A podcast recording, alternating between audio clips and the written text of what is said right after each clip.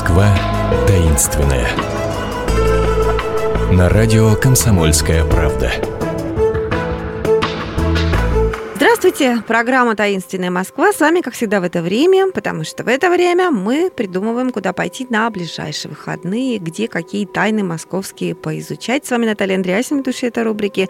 Поможет мне сегодня выбрать маршрут Ирина Левина, гид общества пеших прогулок Москвохода. Ирина, здравствуйте. Здравствуйте. В прошлый раз про Морозовых говорили, и договорились с вами, что мы про Морозовых еще кое-что узнаем, тем более, что основатель династии, самый знаменитый, пожалуй, кто у всех на слуху, Савва Морозов, жил вот в этом знаменитом, мне кажется, для всех, кто бывает в Москве. Основатель Нет? жил в Шелапутинском переулке, Савва Васильевич, а это его внук, а, Савва вот Тимофеевич. Про Спиридоновку-то я хотела сказать. Ну, ну да, Савва Тимофеевич, он жил, я тут не ошиблась, Нет, да, Спиридоновка, да? Вот это вот красивейшее здание, да, да. В английском стиле, говорят, стиль неоготики. И еще говорят, что из этого дома вылетала Маргарита, да, булгаковская. Это как раз об этом особняке. Да.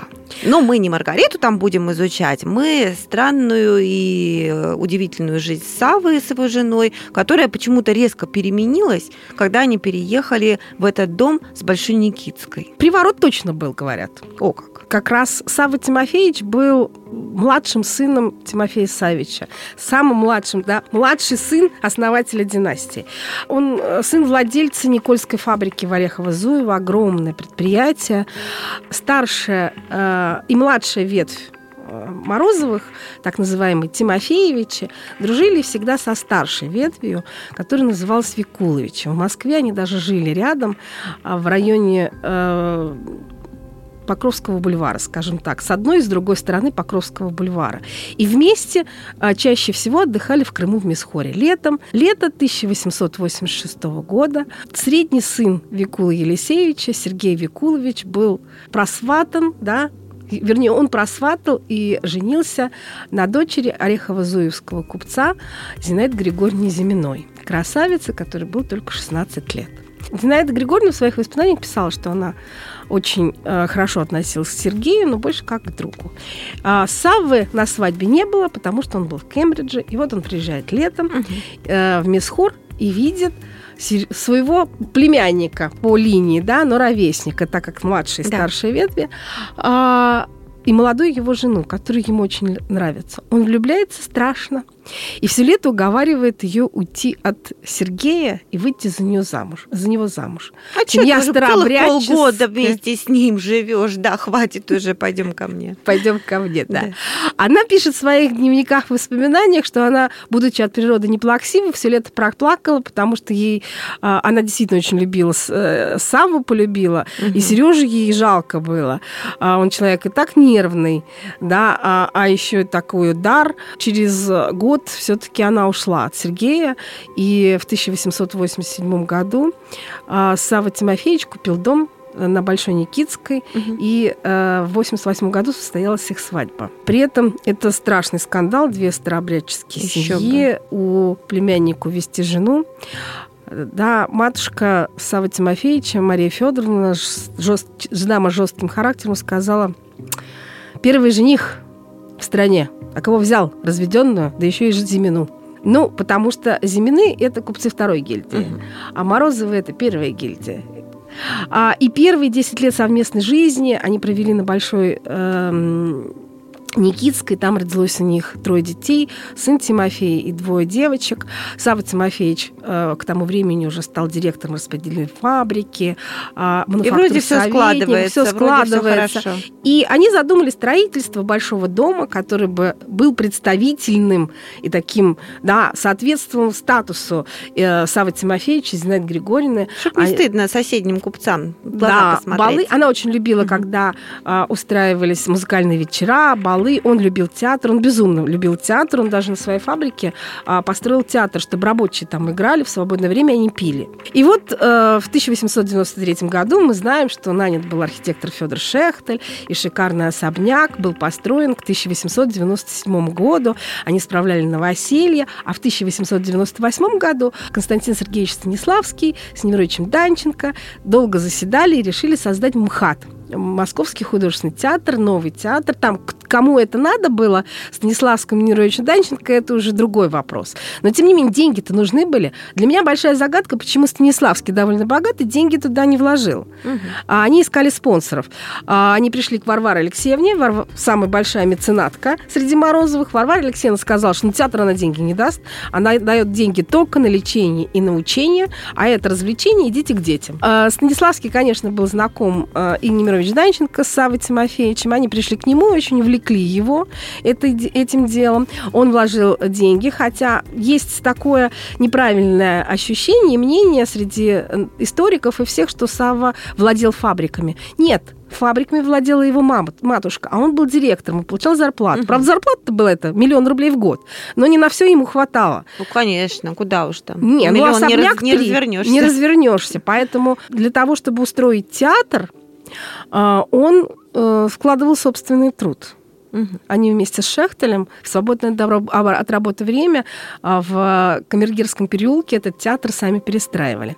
А... Ничего себе. А для того, чтобы... Вот э, и тогда же началась любовная история самого Тимофеевича с артисткой Московского художественного театра э, Марией Федоровной Андреевой. А, и эта любовь случилась настолько внезапно а, и сильно, что многие думали, что это приворот. Он стал... Но он ей служил как самый верный раб. Все, что она хотела, все к ее ногам, ногам падало. Хочешь театр? Вот я тебе построю театр.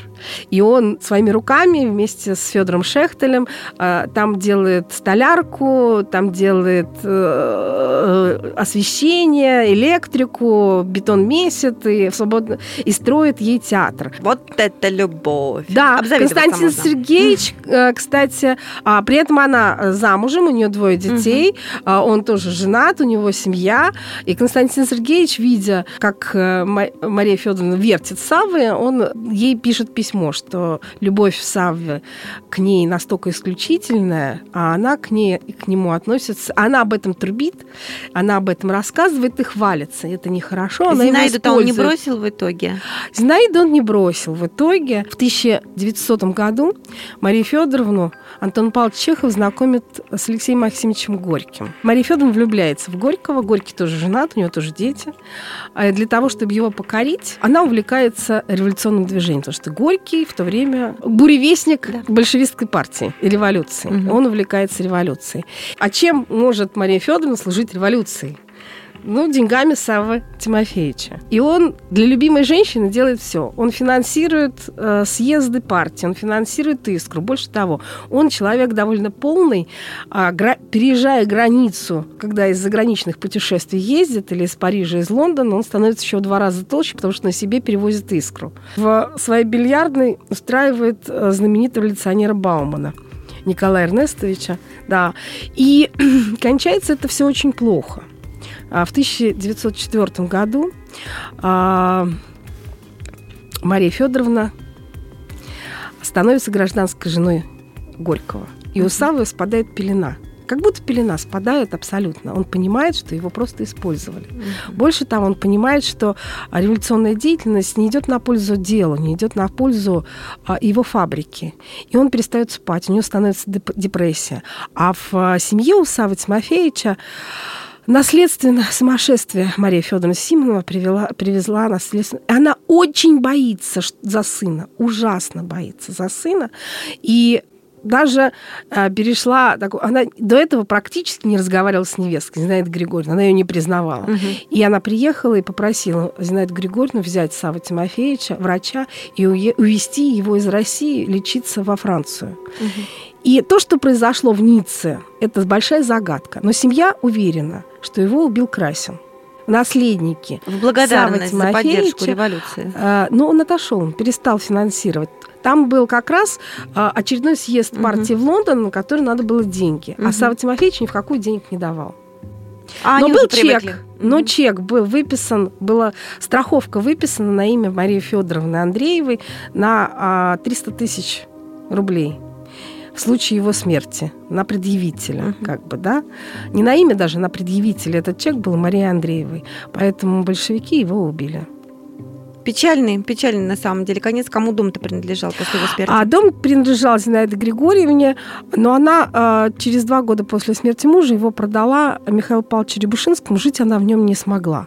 И вот получается, что такой шикарный дом, который они строили как... С такой любовью, С надеюсь, такой любовью. Да. Она каждый, они каждую деталь выбирали. Они, они строили его почти пять лет. И, и получается, что она не, не получила не никакого счастья. Недаром появилась разлуки. Легенда о том, что Булгаков именно там поселил свою Маргариту. Впрочем, это уже будет отдельная история. А если вы хотите узнать чуть побольше, вы можете выбрать себе экскурсию по душе на эти выходные на сайте Москвохода и отправляться своими ногами смотреть. смотреть таинственную Москву. Не сидите дома, пускай у вас будут прекрасные, насыщенные выходные. С вами была Наталья Андреассен и Ирина Левина, гид общества пеших прогулок Москвохода. Мы с вами встретимся через неделю. Выбирайте прогулки. Пока. Москва таинственная. На радио «Комсомольская правда».